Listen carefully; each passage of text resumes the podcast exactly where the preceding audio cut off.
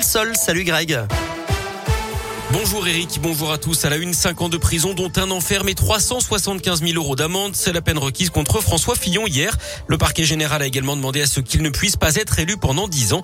L'ancien premier ministre est jugé en appel dans l'affaire des soupçons d'emploi fictif de son épouse Pénélope. En première instance, il avait été condamné à 5 ans d'emprisonnement, dont 2 enfermes, 375 000 euros d'amende et 10 ans d'inéligibilité. Près de chez nous, 650 foyers toujours privés d'électricité dans l'un hier soir après les chutes de neige de la veille. Jusqu'à 3000 clients ont été impactés.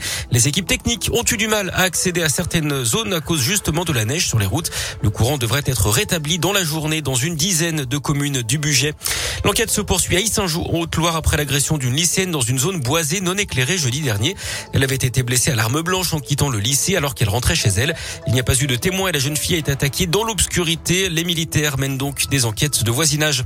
Du foot, ce Lionel Messi est intouchable. L'Argentin du PSG a remporté hier son septième ballon d'or. C'est un record. Il devance le Polonais Robert Lewandowski Lewandowski, l'Italien Jorginho. Karim Benzema n'est que quatrième chez les filles. C'est l'Espagnol Putellas qui a été sacré. En rugby, coup de tonnerre à Clermont. Morgan Parra va quitter la SM.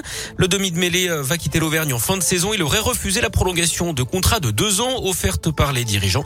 Il serait courtisé notamment par le Stade français, par le Stade toulousain ou encore par Toulon.